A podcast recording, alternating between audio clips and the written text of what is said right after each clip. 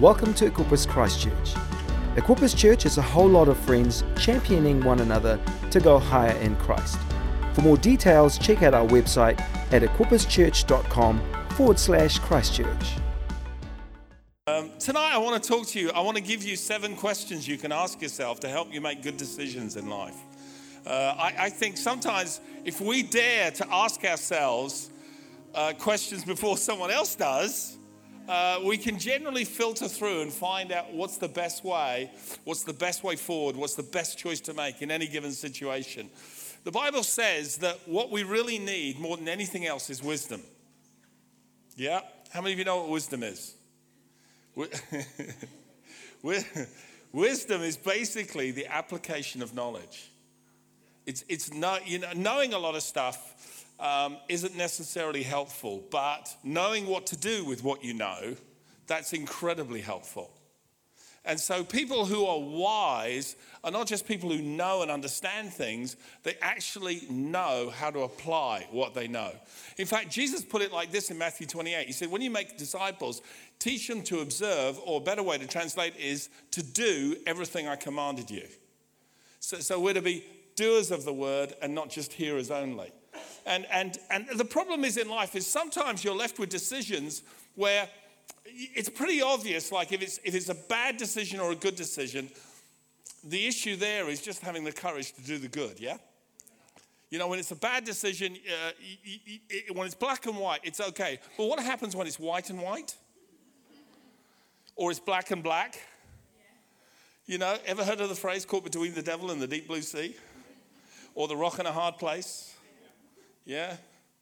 There's sometimes in life where you're torn between two decisions. Paul experienced that in his life. Um, he, he wrote these words once in Philippians chapter 1. He was writing to the church at Philippi, and he, he said this. Uh, he said, For me to live is Christ and to die is gain. That, that's a bold statement, isn't it? If I'm going to live, I'm going to live for Christ, and if I'm going to die, I know there's a pay at the end of the day. It's, it's, it's good for me. Um, if I am to go on living in the body, this will mean fruitful labor for me. Yet what shall I choose? I do not know. I'm torn between the two. You ever experienced that in life? You're torn between two things? Paul experienced it, Jesus experienced it. You get torn between two things. And uh, do you remember that, that, that series, Friends? You know what I'm talking about? Yeah, all the young adults do. So, so there's a series in the 90s, very popular. If you're 30, you lived through it. If you're 20, you're watching the reruns. But there's a, there's a moment in there where Ross, he, he's, he's got a girlfriend, but he's got the possibility of hooking up with Rachel again. Remember that one? And he makes a list. Big mistake. All the pros and cons of each girl. Big, big, big mistake, guys. Never, ever do that. Comparison's not a good thing. And it doesn't go well for him. Doesn't go well for him. Sometimes uh, that's not wise, by the way. G- guys, telling a woman what's not right with her is not wise. It's better to get a gun and shoot yourself. It would be less painful. Uh, but Paul here, he says, I don't know what to choose. I'm torn between the two. I desire to be to depart and to be with Christ, which is better by far, but it's more necessary for you that I remain in the body. So here he is. He's saying, you know, if I was to die, I've got to be with Jesus. Game over. No more hassle. No more pastoral counseling. No more putting up with people's crap. You know, just, just being with Jesus. I want to go home. And then he thinks about what his goal in life is, which is maturing the church, making disciples, helping people in their faith. And he says, you know what? It's better if I stay. So there's a longing, there was a desire to go, but he knew at the end of the day it was better for them. It's interesting how unselfish his decision was. He said, If it's down to me, I want to go and be with Jesus, but it's better for you that I stay. I'm torn, I feel the conflict, but this is the choice I'm going to make. I'm going to, I'm going to stay. I'm going to choose to stay. And I think sometimes in life, you know, we, we've got to we've got to position ourselves where we don't necessarily do what's the best for us. or the most convenient thing for us. How you know the most convenient thing, thing for me to be right now is in London? The other side of the world. That's the most convenient, that's the easiest thing. You know, uh, there was a schedule for me there, there was a plan for me there. But, but when I prayed and said, Well, Lord, what, what would serve you, what would serve the kingdom, and what would serve your people best? And uh, I asked my wife, who's a good indicator, and uh, I said, Jackie, this thing doesn't fly unless you think God's in this. And she said, Well, I do. I think it'd be good. Shucks. no legitimate way out. My wife won't agree. That, that's, just, that's a great card to play, guys, isn't it? You ever played that card? Yeah, my wife said no. Yeah, right. You know where liars go. oh, too harsh. Sorry. oh, you've got a lot of hecklers in this church. What's that all about? It's quite, yeah, everyone wants their opinion, don't they? Yeah. We're going to go to church and give it. you know, making choices between the good and the good is not easy. BMW i8 or Audi 8? Tough one, to, tough call, isn't it? Have you driven? I got a guy in my church who owns both. How cool is that? You, you, you know you've got to be pretty well heeled to have both cars, one or the other. They're about 150,000 pounds each. And uh, one day, because I was admiring his car, you know, I like fast cars, I was admiring the Audi 8. I did. He came, he said, I'm going away for the day. Take care of my car. Boom. Keys. Oh, how do you know? That's like, that's like telling a pig he can roll around in mud all day. That's just, you know, just, just a happy, I was in my happy place. I was in my happy, I, dr- I drove around for an hour just finding all the roads with no speed cameras, just mapping a route mapping a route. That baby, I'm telling you, you can go 120 miles an hour in that car and put your foot down and still feel the thrust. It's like the car speaks to you and says, Baby, I've got more. we're, not, we're not there yet. Keep going. We're not there yet. It's just, it's fantastic. But the BMW i8 is pretty good too. Yeah. How many of you know um, uh, Ferrari have now created a Formula One car. They call it the F10. It's a Formula One racing car designed for the road. I've been in that one as well. I've got lots of wealthy friends. just, I'm just a poor pastor. Take care of me. Let me drive your fast car. Making a choice between things that you love and you love is difficult, isn't it? Things that you love and you love. Things that you love and you hate, that's easy. Things that you hate and you hate, that's a little hard too. But things that you love and you love, that's really, really hard. Jason Bourne, James Bond. You know, I don't know. No, okay. Here's what I've discovered when it comes to making choices, there's a number of questions you can ask yourself that really help. They've helped me over the years. They're questions I ask myself, and they've helped me make better choices. Here's the first question you can ask yourself If I do this now, will I live to regret it?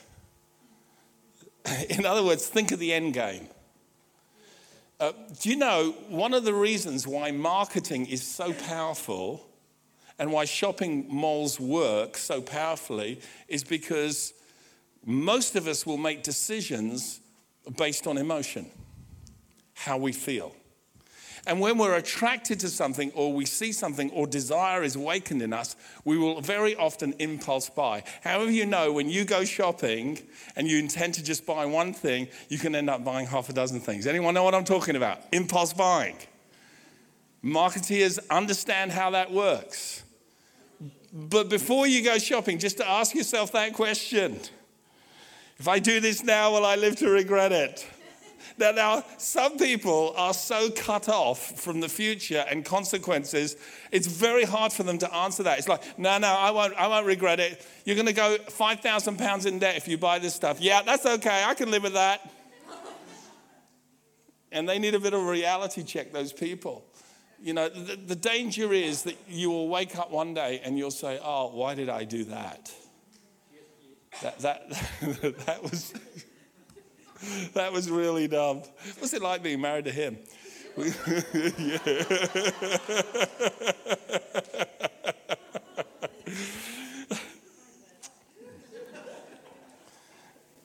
You've got to ask yourself the question what are you going to gain or lose in the long term? You know, you, you can build your house on the sand or you can build it on a rock. You can build your house on the sand and it will it will be there. Building a house on the sand works till a storm comes. Do you get it?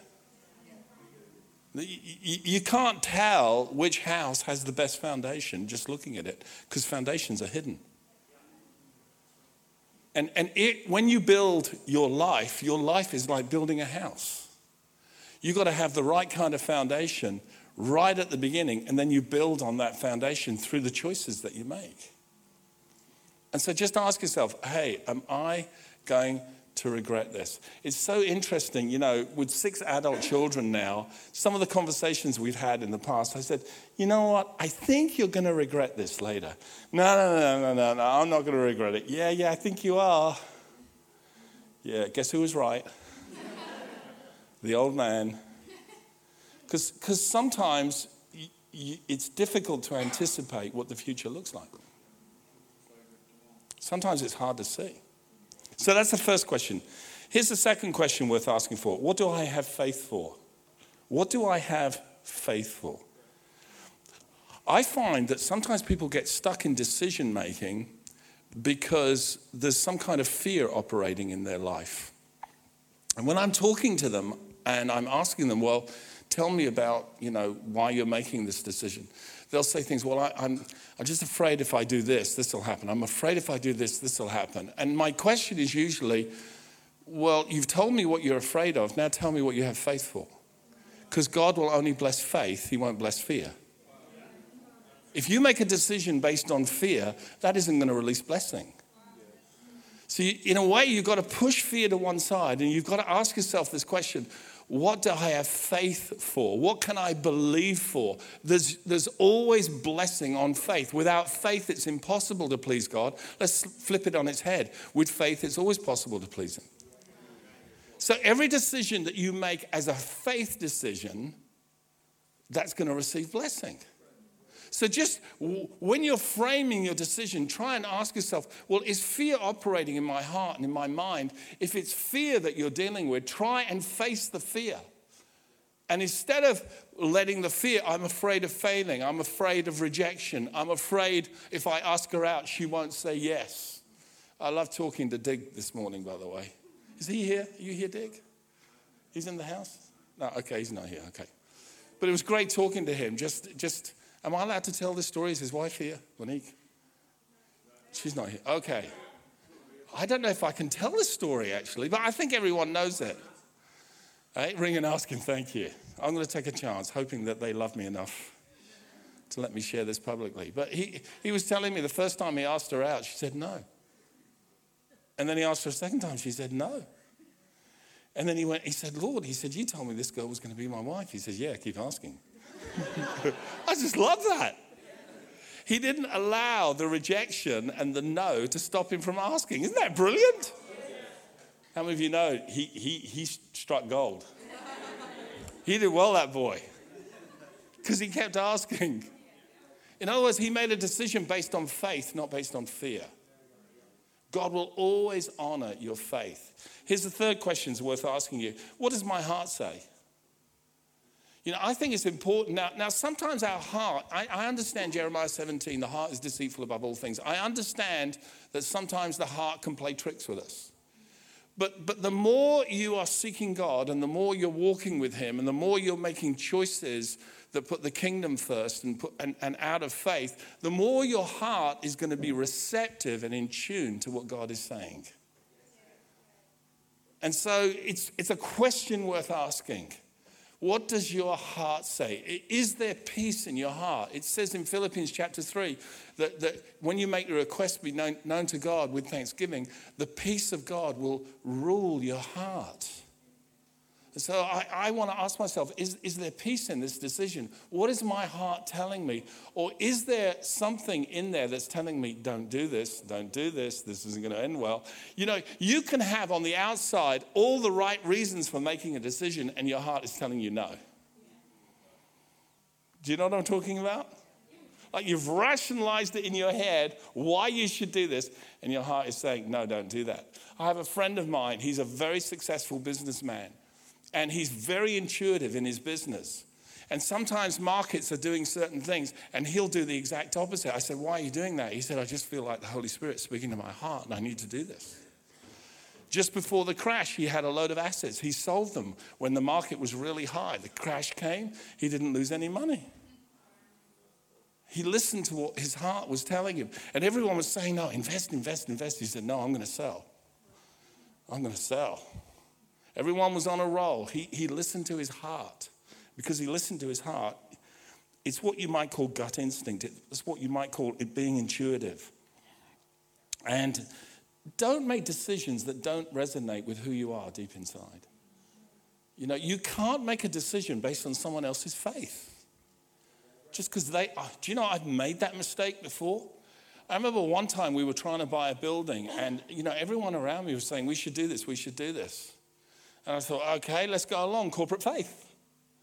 You know, but on the inside, I was just, oh, I don't know, you know, I think we should wait. I think we should wait. I felt like that was God was telling me. But I, I went under the pressure of everyone else, and we bought this building, and it was a nightmare. It was just a nightmare. We couldn't make payments, and then we got into debt, and then people were saying they wanted to sue me, and all kinds of things were happening. And I just wish I'd listened to the still small voice. And it's interesting, all the people around me who had faith disappeared when the problem started. That was wonderful. It's like, oh, wait, I thought you said we should do this. Yeah, I did. Bye. you've, you've, you've got to own the decisions you make. So just check what's your intuition telling you. Here's a fourth one. What do those I trust and looked up to think about this? What do they say?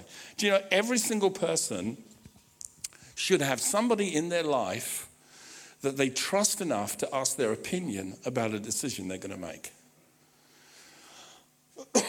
I've got a number of people in my world that are like that. I remember that when I was working alongside Bruce in London, and the Holy Spirit spoke to me one morning. I, I, was literally, I was getting up out of bed. By the way, the Holy Spirit often speaks in the morning because do you understand from a physiological, psychological point of view that your left brain, right brain? Are you aware of that? Left brain is where accountants live. Right brain is where creative people live. Yeah? Watch, watch, watch what happens when they get married. That's really fun. And uh, left brain people are all about logic, about working it out, about uh, sifting information, analyzing, all of that. Right brain people are very creative, they're highly intuitive.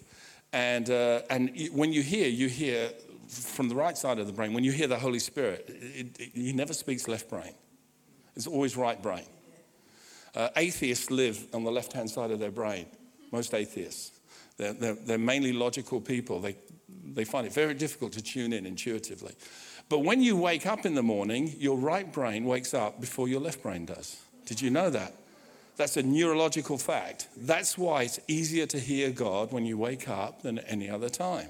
Or when you go to sleep. When you go to sleep, left brain uh, goes to sleep first. And so that's, when you, that's why you can dream. That's why God can speak to you, all those kinds of things. By the way, when you speak in tongues, you cannot speak in tongues and function left brain.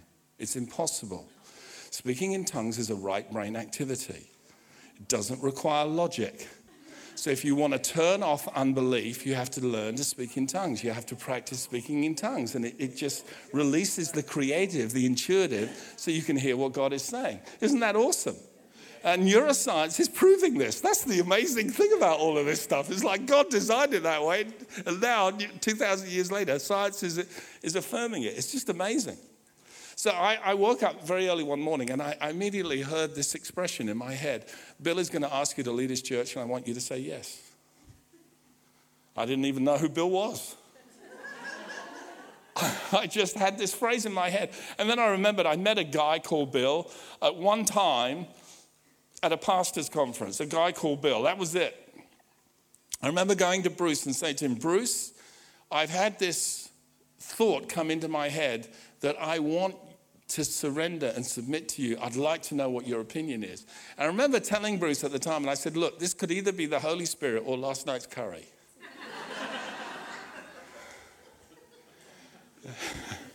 what do you think? And he goes, That's really interesting. Let's wait and see. Let's just wait. He said, That's really interesting. Let's wait and see. Now, the problem with Pentecostals and charismatics, Pentecostals, charismatic. Now, I'm speaking as a Pentecostal and as a charismatic, okay? Probably the most reluctant one you'll ever meet, but nevertheless, I'm in that camp. I'm definitely in that camp. Here's the problem with this sometimes our language destroys the possibility of asking and having a conversation with someone else about a decision. Because our language is usually loaded with God talk like God told me, God showed me, God spoke to me. Now, I don't mind that language at all. I really don't. I, I think God does do all of those things. I think He shows us things, I think He speaks to us. I believe that that is absolutely true. But when you want to be open for input from other people, it's not helpful to start there. So, so most of the time, when I say God told me, I'm usually saying something about something in the past that has been proved to be true in my life. And I can look back at it and say, Yeah, God told me. At the time, if you'd asked me, I would say something like this I have a conviction, I believe, I sense. You see, if I come to you and I say, Look, I sense God is saying this, what do you think? We can have a conversation. But if I come to you and I say, God told me, do you feel like having an argument with God? It's like, well, if God told you, who am I? Wow, God spoke to Moses face to face. He's speaking to you. I don't want to get in between. Do you understand what I'm saying? And I think we've got to learn a new language in our conversations and, and have less of the loaded language and more of the open language. Paul said in 1 Corinthians 2:16, he says, "We have the mind of Christ." Together. He never writes I have it, he says we have it. In, in other words, God speaks to us not just personally, individually, but He speaks to us corporately. He speaks to us in koinonia, in community, in fellowship. And so, my, my challenge to us tonight is hey, come on, if you feel like God is speaking to you, you've got a difficult decision to make. Who in your world that you look up to, you value, you respect their opinion, who are you talking to? And what do they think?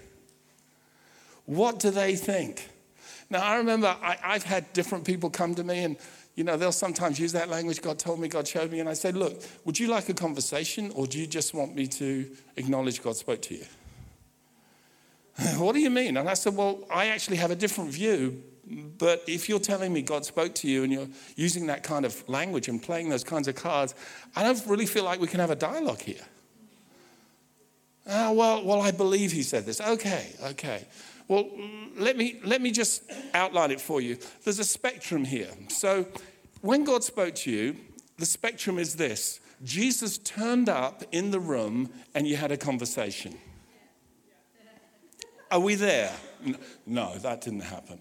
Okay, you had an angelic visitation. An angel appeared to you, and like Gabriel did to Mary, and, uh, and, and in that situation, and the Gabriel said, In the name of the Lord, and told you, Did that happen? No, no, no, no. Okay, let's go one further. You went to bed at night, you had a dream or a vision, and the Lord appeared to you in a dream and spoke to you. Uh, no, no, no. Okay, let's go further down this end of the spectrum uh, okay, you had a word of knowledge or a word of wisdom or a thought came into your head. Uh, yeah, it's a bit more like that. Now, all of those things are revelations. They are just different degrees of revelation. It was so funny, you know. I was, I was talking to a prophet one day and I was just asking him, you know, I said, you know, I said, I get prophetic words. And I said, you know, I look at people and I see pictures, I see things. Sometimes words come into my head, sometimes phrases. And he goes, oh, yeah, yeah, yeah, yeah, you're on that end of the spectrum. I said, well, what end are you on? and some of these guys is like, well, I got caught up to the third heaven. I said, What? yep, like Paul, I can't tell you about it. Okay, how many of you know that separates out the boy prophets from the men prophets? When you meet somebody who's had that experience, I, I have a friend of mine, um, and he's heard the, the audible voice of the Lord three times. He said every time he heard it, it scared him to death. In fact, he's asked the Lord, please don't do that again. just find some other way to communicate, Lord, because that's just too scary. I have a friend of mine who went to uh, pick up another friend at a hotel, and when he, went, when he knocked on the door, he got thrown to the wall the other side, and he was pinned against the wall for like five minutes. His friend finally came out of the room. He said, Are you okay? He said, Yeah, I've been stuck against the wall here for five minutes. I just came to collect you. What's going on? He said, Oh, yeah, the angel of the Lord was in the room, and he'd have had to kill you if you'd have come in. So, two other angels pinned you against the wall. Now, when you hear those kinds of stories, you think, Okay makes you a little bit more humble to say, Yeah, I think I might have heard from God, but I'm not too sure because I'm on this end of the spectrum. Do you understand what I'm saying? Now, I love the prophetic and I love prophetic people. They're a little bit scary. Do you know what I mean? Have you been around prophetic people? A little bit scary. You know? But we need them. Who do you look up to? Whose opinion do you value? And let, let them speak into your life.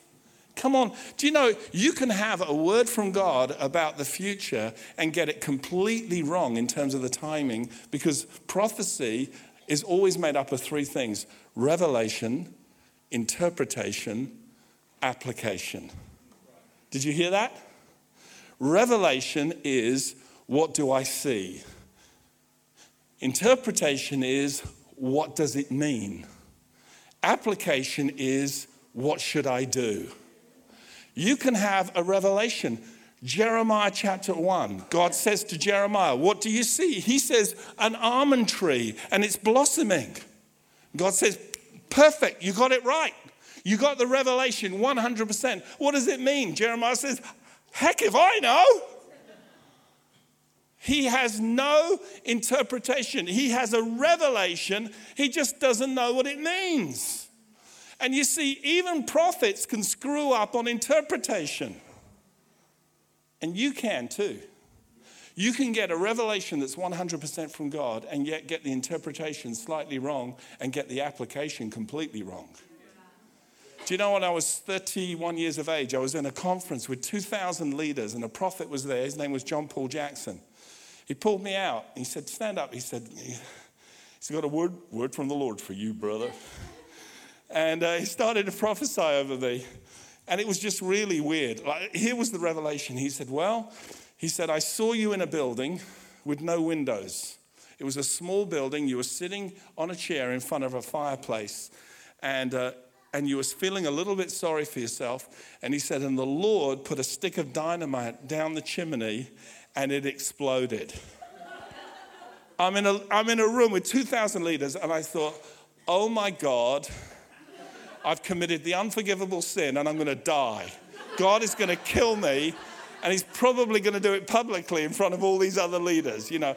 I'm just i'm standing there and you know and i'm not feeling great at all. And as soon as he said he, he's going to drop the dynamite down and the whole building explodes everyone in the room started laughing. You got 2000 leaders laughing their head off at this revelation. And i'm standing there thinking i'm going to die. I'm about to die. God is going to strike me dead. I'm absolutely petrified. And, uh, and then he said and the interpretation is this. And as soon as he said that, there was another wave of laughter. It was like, oh God, what kind of meaning are you going to get out of that weird picture? And, he's, and, and then the interpretation was this right now in your life and in your ministry, there are all kinds of limitations, and God has boxed you in. And He's about to explode those limitations and you'll have an international ministry and you're going to travel from country to country and go to different places. And I thought, oh, that's a little better. so at least I'm not going to die.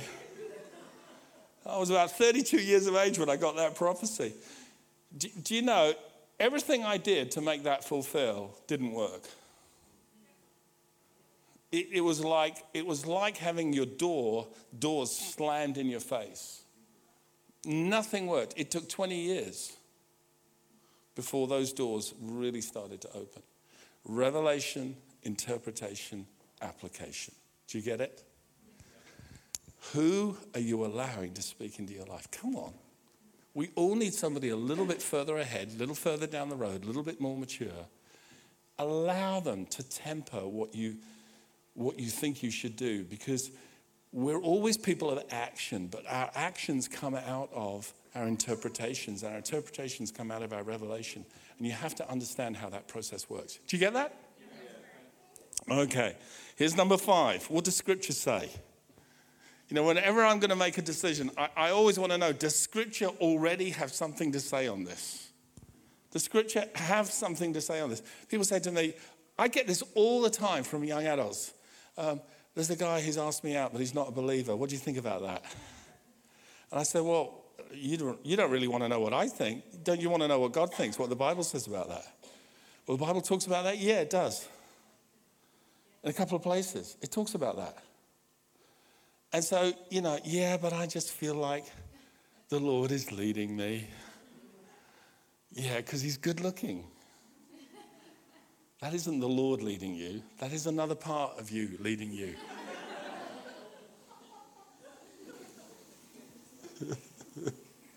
How do you know biology works? Yeah, it, it works. The attraction gift works. God put, us, put it in us. And so come back to what does Scripture say, and then can I, can I have faith in what God has already said? Now, I understand that there are some things where, where God hasn't spoken and we need, we need to derive principles from Scripture. I get that. Some things are not always definitive. I understand that. But nevertheless, keep going back to either the commands of Scripture or the principles of Scripture and asking ourselves, come on, what's God already said about this? And, and does what I'm wanting to do line up with God's word or does it contradict God's word? Because if I go against God's word, what will happen is I just create a problem for the future. That's all I'm doing. No matter how good I feel about it right now, I'm creating a problem for the future. Now, just to let you know how real this is for me, I remember when my daughter was uh, 15 and uh, she said she wanted to date a boy. And I said, absolutely not. You're 15, uh, you're too good looking, and you're doing your studies, your GCSEs. I don't want you complicating that with dating. You're not going to date. And so, about a week later, she came home with a boy. A week later. Do you understand the phrase throwing down the gauntlet? Do you understand that phrase? And so she walked in the house with this young man called Tom, and she said, Hi, Dad, this is Tom, he's my boyfriend. And the unspoken challenge was, what are you going to do about that now? And I thought to myself, okay, you want to play that game? You want to play that game, baby? So I said, Tom, come here. This, I've never seen a 15 year old kid more petrified in all my life, which is exactly how I wanted it. I said, Tom, do you see those, that staircase there? He goes, Yeah. I said, That staircase goes up to all the bedrooms in this house. I said, That's the kitchen, that's the lounge, that's the downstairs toilet. There will never, ever be a reason why you have to climb those stairs. And if I ever find you upstairs, I said, You're going to be in big trouble with me. Are we communicating? this kid was so petrified. My 15 year old daughter's walking up there. I'm so embarrassed, Dad. Why do you have to do that? Well, you challenged me. I said, Tom, just one more thing. Do, do you like movies? He said, Yeah, I love movies. I said, So do I. Do you want to know my favorite movie? Taken.